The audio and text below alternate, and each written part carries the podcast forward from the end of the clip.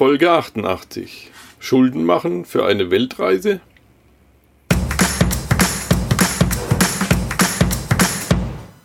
Träumst du von einer Weltreise?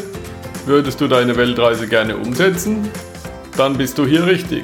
Work and Travel 2.0, der Weltreise-Podcast. Mit mir, Michael Blömecke, zu finden unter workandtravel20.de.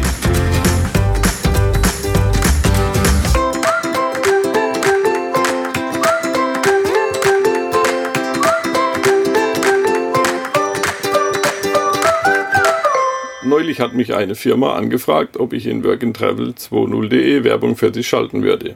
Ich fand es eine super Möglichkeit für neue Einnahmen über meinen Podcast. Die Werbung sollte für Kredite sein, also dass meine Hörer bei der Firma einen Kredit aufnehmen, um sich die Weltreise leisten zu können. Da musste ich nicht lange überlegen und antwortete mit Nein.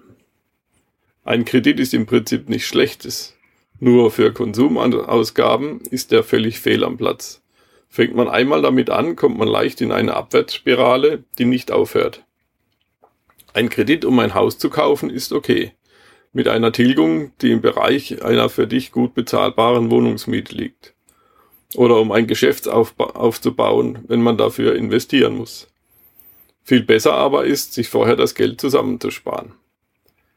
Anders sieht es bei sich verbrauchenden Dingen aus.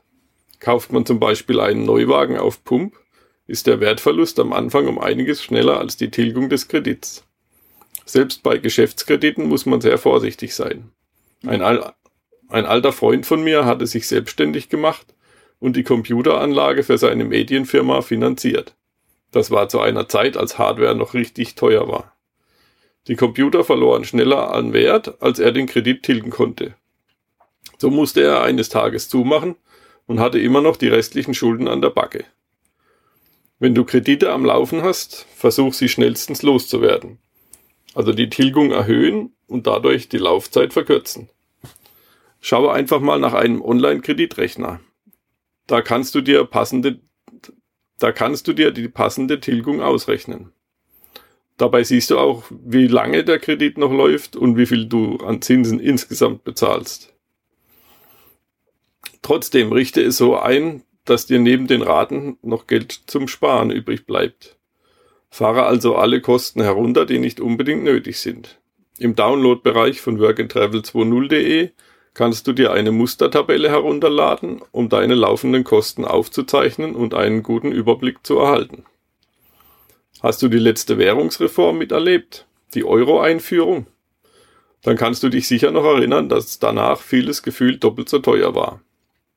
Wie war es in der Geschichte?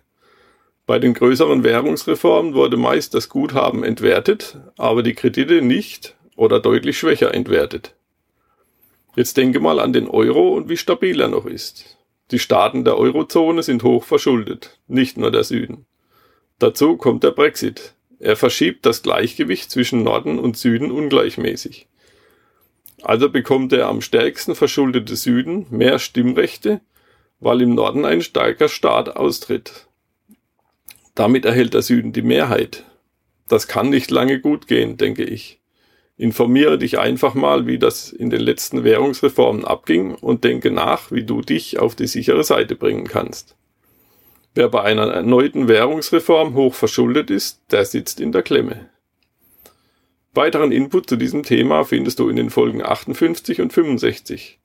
Oder klicke einfach in workandtravel20.de in der Menüleiste unter Podcasts auf Motivation.